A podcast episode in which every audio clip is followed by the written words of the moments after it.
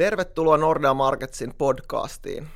Tänään keskustelemme entistä epävarmemmaksi muuttuneista talousnäkymistä ja niiden vaikutuksista markkinoilla. Et markkinoillahan taantumapelot on vallannut jälleen lisää alaa, keskuspankeilta on ruvettu hinnoittelemaan koronlaskuja, ja tänään mietimme sitä, että, että niin kuin, voiko joku pelastaa meidät näiltä heikoimmilta näkymiltä vai ollaanko menossa suoraan kohti, kohti talouden taantumaa ja sen vakavia seurauksia.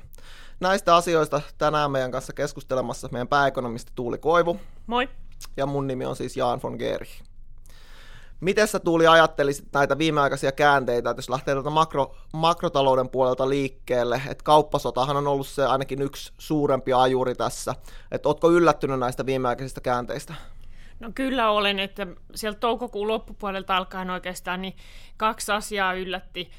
Ensimmäisenä oikeastaan Kiinan hyvin tiukka vastaus tähän Trumpin lisätulleihin tai tullien korotuksiin. Ja sitten toinen yllätys se, että Trump laajentaa nyt kauppasotaa vähän joka suuntaan ja ikään kuin avaa todellisen Trumpismin tässä niin kuin, ja vie sitä uusille tasoille. Niin ehkä sen päätöksen jälkeen, milloin, milloin hän päätti ainakin lykätä näiden autotullien käyttöönottoa, niin heräsi ehkä toivo, että hän haluaa nyt ensin saada tämän Kiinatilanteen päätökseen ja käy mieluummin sitten yhdellä rintamalla ainoastaan tätä kauppasotaa, mutta mut nyt nyt on uhattu tulleilla Meksikoa vastaan ja, ja nämä tullit näillä näkymin astuu voimaan maanantaina ja nousee sitten kuukausittain. Ja nythän puhutaan, että jos nämä, nämä Meksikoa vastaan odotetut tullit pääsee myös sinne 25 prosenttiin, niin sitä ainakin Meksikon osalta, osalta puhutaan jo, jo niin kuin ihan talouden taantumasta. Kyllä, varmaan kyllä nämä 25 prosentin tullit sinne ja tänne, niin kyllä niillä on huomattava vaikutus. Et me tehtiin silloin vuoden alussa nettisivulta löytyykin sellainen tutkimus ja analyysi siitä, että miten, miten 25 prosentin tulit esimerkiksi USA ja Kiinan välillä maailman talouteen vaikuttaa, niin kyllähän ne on huomattavia. Kiinan kasvusta lähti suoraan pois 2 prosenttiyksikköä. Toki täysmääräisesti se ei tule heijastumaan Kiinan talouteen, koska Kiina samaan aikaan sitten elvyttää ja keventää politiikkaa, mutta kyllä vaikutukset on, on 25 prosentin tulleen niin huomattavia. Uskotko vielä jonkunlaiseen sopuun? Se on tosi vaikea kysymys. Nythän ollaan oltu viikko puolitoista hiljaiselossa, että tuntuu, että sekä Kiina että, että USA miettii nyt sitten jatkostrategiaa. Molemmat osapuolet on ilmoittanut, että neuvotteluihin ollaan valmiita, halutaan löytää ratkaisu. G20-kokous tietysti kesäkuun lopussa on se seuraava virstanpylväs, jossa nyt viimeistä ainakin presidenttien pitäisi kunnolla keskustella näistä asioista. Sitä ennen tuskin ehditään enää kunnolla asioita ratkoa. Yksi sellainen kansallislehdistössä aika vähälle huomiolle jäänyt haastattelu ehkä oli Huomen pääjohtajan haastattelu jokunen päivä sitten, jossa hän vahvasti kyllä kritisoi Kiinan virallista linjaa ja, ja asettu vastustamaan tätä Kiinan propagandaa, joka viime ajat on, on loitsinut vähän sellaista maailmankuvaa, että Kiina pärjää yksin ja omillaan. Huoven pääjohtaja oli tätä, tätä maailmankuvaa täysin vastaan ja totesi, että kansainvälisyyttä ja globalisaatiota tarvitaan ja missään nimessä esimerkiksi Huawei ei yksin pärjää eikä Kiinakaan. Niin, että Kiinasta rupeaa tulemaan jo näitä soraääniä. Että muistan, olet joskus itse kuvannut tätä, että kun yleinen eh, kuvitelma tästä, kuva tästä tilanteesta tuntuu olevan, että se on Trump vastaan Kiina, mutta että Yhdysvallathan on tässä hyvin yhtenäinen, että se onkin ennemminkin Yhdysvallat vastaan Xi. Joo, näin mä oon viime viikkoina vähän osittain humoristisestikin ehkä todennut, mutta että tämä voi olla se tilanne. Mehän ei tiedetä yhtään nyt, mitä Kiinan sisällä tapahtuu poliittisesti, minkä takia tämä Kiinan propagandalinja on tiukentunut tai asenne näissä virallisissa medioissa. Onko se valtataistelu siellä Kiinan sisällä vai jotain muuta, vaikkei sano, mutta se on päivänselvää, että kyllähän presidentti Xi on saanut aika paljon kritiikkiä niskaan sekä liittyen tähän Kiinan kansallisen profiilin nostoon, jonka on ajateltu sitten johtaneen tähän kauppasotaan, sekä sitten siihen, että Xi on, on hidastanut hyvin paljon näitä talousuudistuksia ja pikemminkin keskittänyt sitten valtaa Pekingiin. Mutta oikeastaan jo ennen tätä viimeistä kärjistymistä, niin yksi kiistanaihe oli nimenomaan se, että Kiina olisi halunnut kaikista tulleista eroon, Yhdysvallat taas olisi niitä halunnut jättää, niin tuskin tässä, tässä niin mikään on muuttunut, että vaikka päästäisikin jonkunlaiseen sopuun, niin kaikki tullit tuskin poistuvat. Tuskin poistuu, ja kyllä, kyllä se sama laulu, jota tässä nyt on jouduttu laulamaan jo, jo yli vuosi, on se, että juopa Kiina ja USA välillä tulee kaikin tavoin ole, ole yksi sellainen maailman taloutta ja maailman politiikkaa määrittävä tekijä tulevat vuosikymmenet, näin voisi ajatella, ja, ja se ei todennäköisesti tarkoita sitä, että palattaisiin takaisin sellaiseen globalisaation kulta-aikaan. Et viesti sinänsä sama, mutta nyt viimeisen kuukauden ajan tosiaan niin uutiset ovat aiempaa synkemmät, että edes sellainen kosmeettinen sopu ei näytä lainkaan varmalta. Voi hyvin olla, että ajaudutaan lisätulleihin, eikä vaan tosiaan USA-Kiina-akselilla, vaan sitten muutenkin. Niin ja samaan aikaan, kun kauppasodan sopu on karannut vähintäänkin kauemmas, niin Yhdysvaltojen taloudesta on lähtenyt tulemaan entistä huolestuttavampia merkkejä. Toki osin saattaa olla linkissä tähän kauppasotaan, mutta osin, osin myös siihen, että, että USAssa ehkä se aiemman elvytyksen teho rupeaa hyytymään ja, ja globaalin talouden hidastuminen rupeaa siellä entistä enemmän näkymään. Ja tässä ympäristössä ainakin markkinoiden kannalta niin usko on koetuksella, että, että jos talous, talouden riskit on kasvanut ja samalla, samalla se niin kuin perusura meneekin jo alaspäin, niin kyllähän se näyttää silloin pahemmalta, että kaikki tämmöiset suuremmat huolet on ihan perusteltuja. Kyllä varmasti, että kukaanhan tässä pois lukien nyt ehkä muutama pieni talous asiassa, niin kukaan ei tästä kauppasodasta ja varsinkaan sen tuomasta epävarmuudesta hyödy. Että kyllä kaikki häviää. Kysymys on vain, että kuinka paljon. Ja, ja vaikka vielä rahoitusmarkkinathan on meidän mielestä suhtautunut yllättävän rauhallisesti jopa tähän kauppasotaan, niin pahempaa voi tietysti olla luvassa. Mitä se Janne itse ajattelet, että kun tänään tulee taas USA työmarkkinoilta tärkeitä payrolls-lukuja, että minkälainen signaali sieltä ehkä mahdollisesti olisi tulossa? No mä oon itse kritisoinut paljon näitä, näitä lukuja, että kuinka paljon yksi raportti, joka tiedetään, että heiluu hyvin paljon kuukaudesta toiseen, että kuinka paljon se saa huomioita sekä markkinoilta ja ehkä myös keskuspankkipiireissä, on hyvin mahdollista, ehkä jopa todennäköistä, että sieltä tulee nyt heikompaa lukua, ja sanotaan, että jos sieltä tulee oikein heikko luku, niin se todennäköisesti hida, tai yli arvioi sitä vauhtia, mitä, mitä USA-talous on hidastumassa. Mutta että, että niin kuin tässä ympäristössä, jossa jo entisestään pelätään sitä, että USA-kasvu voisi olla jopa hyytymässä täysin, niin varmasti nähdään vahvoja markkinareaktioita, jos sieltä heikot luvut tulevat. Niin, ky- kyllä tuntuu, että nyt ollaan, jos yhtä aikaa talvella oltiin niin kuin avoimempi niiden positiivisten uutisten suuntaan ja luettiin ne otsikot, että no kauppasoppu syntyy, niin nyt kyllä luetaan aika tarkkaan varmaan niitä negatiivisia uutisia. Ollaan vähän niin kuin enemmän kallellaan siihen suuntaan. No Fedillähän on pari viikon päästä kokous ja sitten täytyy alkaa miettiä, että, että mihin suuntaan ne korot liikkuu, mutta viime aikoina tosiaan koron laskuodotukset on aika paljon markkinoilla lisääntynyt. Sä oot seurannut niitä tarkemmin. Joo, hyvin nopeasti on tullut, tullut näitä odotuksia, että varsinaisten kriisien ulkopuolella niin ei ainakaan tässä oman, oman 15 vuoden markkinaseurannan aikana hirveän montaa tilannetta muistu mieliin, missä markkina näin nopeasti lähtisi hinnoittelemaan korkomuutoksia. Et viime vuoden lopullahan oltiin vielä ympäristössä, jossa keskuspankki signaloi useampia koronnostoa tälle, tälle vuodelle. No ensin käännettiin takki sieltä sen perusteella, että nämä ainakin tämän vuoden osalta hylättiin nämä koronnostosuunnitelmat ja sitten oltiin pikkuhiljaa avoimempia koronlaskuille. No nythän on, ollaan kuultu jo ensimmäinen Fedin äänestävä jäsen, joka oli sitä mieltä, että, että korkoja ehkä pitäisi laskea. Joo, kyllä se on muuttunut hyvin äkkiä ja, ja, ja tunnelmat kaikki. Niin, sä katsoit myös niitä rahoitusolosuhteita USA, eikö se niin ollut, että yritysten korot on noussut nyt siellä niin kuin riskiä mitataan eri lailla kuin aikaisemmin? Joo, että et, niin kun vaikka pitkät korot on laskenut ja, ja Fediltä on alettu hinnoitella koronlaskuja, niin kuin tämmöiset laajemmat rahoitusolosuhteet on kiristyneet, eli, eli nimenomaan ehkä siellä suurin paino on nimenomaan näillä yrityslainojen riskipreemioiden nousulla. Toki dollari on vahvistunut myös, myös siinä, mutta nämä on asioita, joita Fed seuraa hyvin tarkasti. Markkinoilla tiedetään tämä, ja mun mielestä se on aika mielenkiintoista, että jos katsotaan historiaa viimeiset reilu parikymmentä vuotta, niin ei meillä ole juurikaan ajanjaksoa, jossa markkina olisi näin vahvasti hinnoitellut Fediltä koronlaskuja ilman, että sellaisia olisi Fed sitten toimittanut. Joo, joo. Kyllähän se näin voi olla, että, ja Fedil onneksi on helvytysvaraa, että kyllähän tämä niin kuin suomalaisena ja eurooppalaisena, kun katsoo tätä maailmantalouden kehitystä, niin on aika pelottavaa, kun tiedetään, että me ollaan hyvin alttiita tälle kauppasodalle avoimina talouksina, toisaalta Kiina elvyttää, mutta se Kiinan kasvu kääntyy enemmän enemmän kotiin päin. Että se, ei, se ei näytä ruokkivan ainakaan vielä Kiinan ulkomaankauppaa siinä määrin kuin ehkä aikaisemmat elvytyspaketit. Ja sitten jos USA-talouskin tässä hyytyy, niin ei tässä kyllä paljon naurata.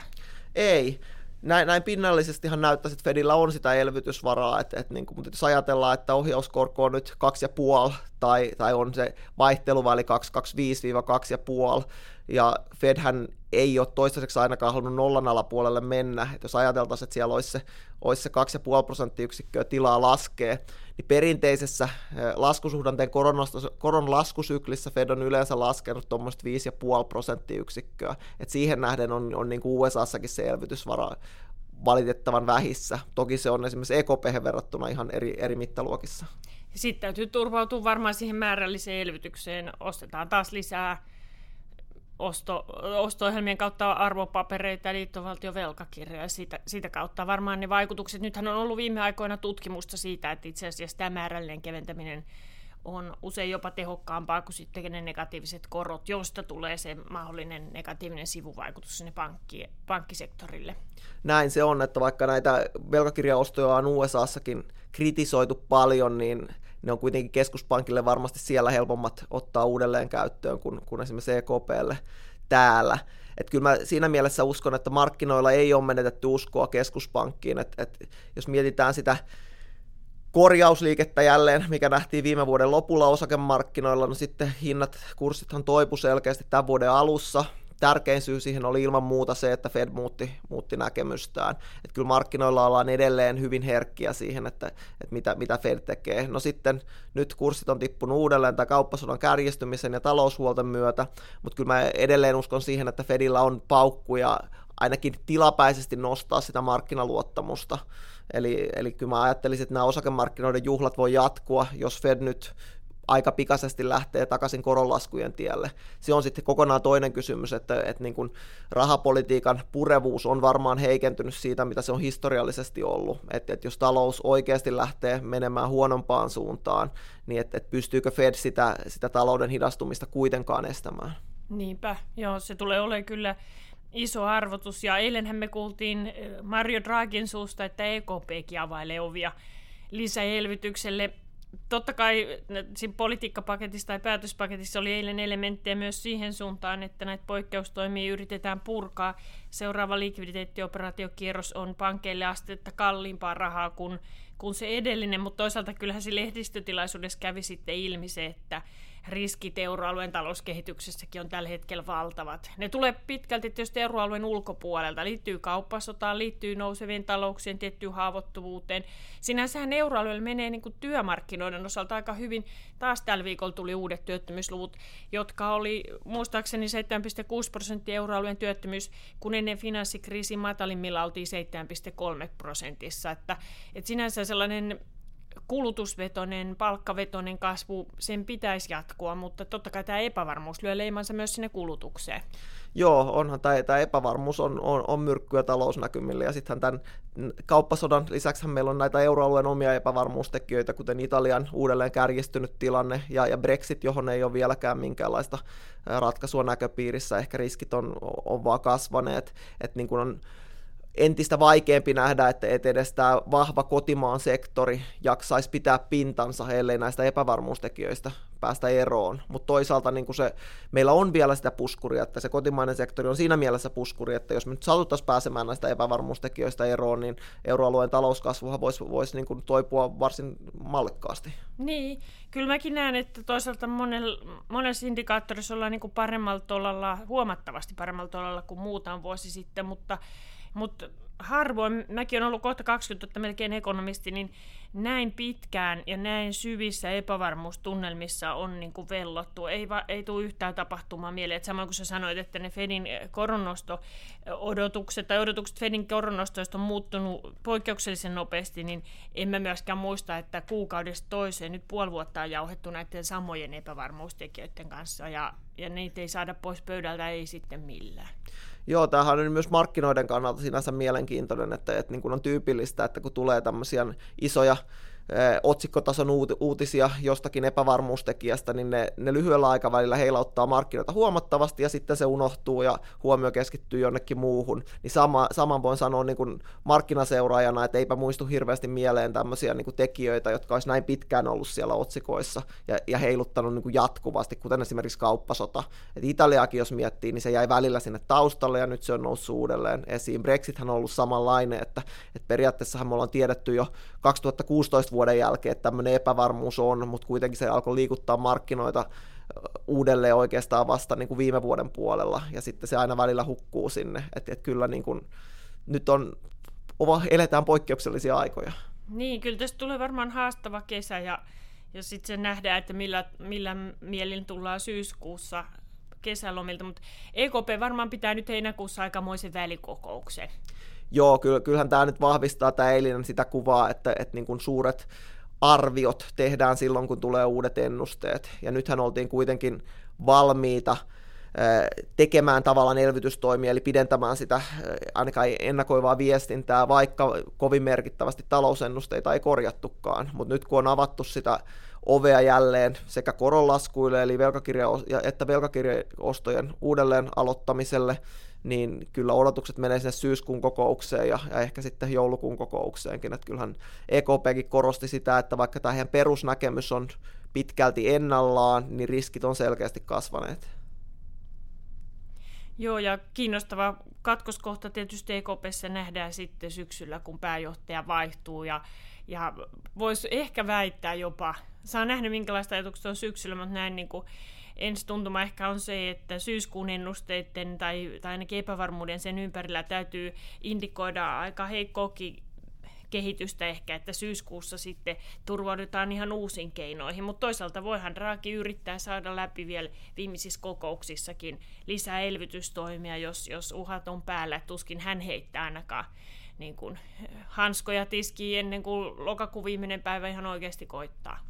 Joo, mun oma huolenaihe on, on ollut pidempään nyt jo oikeastaan se, että, että vaikka keskuspankeilla paljon valtaa on, niin ei he kuitenkaan kaiken suhteen ole kaikki valtiaita. Että varsinkin EKPn tilanteessa tämä tulee hyvin esiin, että EKP on jo pitkään huutanut sieltä valtioita avuksi, että euroalueen rakenteita pitäisi muuttaa, finanssipolitiikan pitäisi olla tai reagoida kasvunäkymiin herkemmin kuin, kuin aiemmin, ja että et niin kuin EKPn tai keskuspankkien rahapolitiikan purevuus on varmaan laajemminkin heikentynyt, että sitten tarvittaisiin oikeasti apuja, ehkä tiivimpää yhteistyötä myös sitten niin kuin finanssipolitiikan ja talouden rakenneuudisteiden suhteen, ja, ja siinähän se kuva ei nyt kovin ruususelta näytä, ei, ei euroalueella eikä, niin, eikä niin kuin tota, Yhdysvalloissakaan.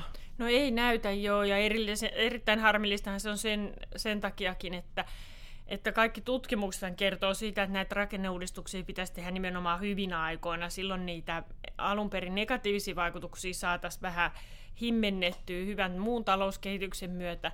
Mutta valitettavasti tämä näyttää taas sille, että joudutaan tekemään niitä seuraavia rakenneuudistuksia sitten veitsi kurkulla, kun ajat on paljon huonommat. Että EKP julkaisi joku aika sitten taas vuosikatsauksen ja, ja siellä on sellainen hyvä taulukko, siitä, että miten rakenneuudistukset on Euroopassa edistynyt, onko ne edistynyt komission suositusten mukaan, ja kyllähän se taulukko hyvin oranssi ja punaväritteinen on, tarkoittaa sitä, että uudistuksissa jäädään koko ajan jälkeen, ei noudateta näitä ohjeita.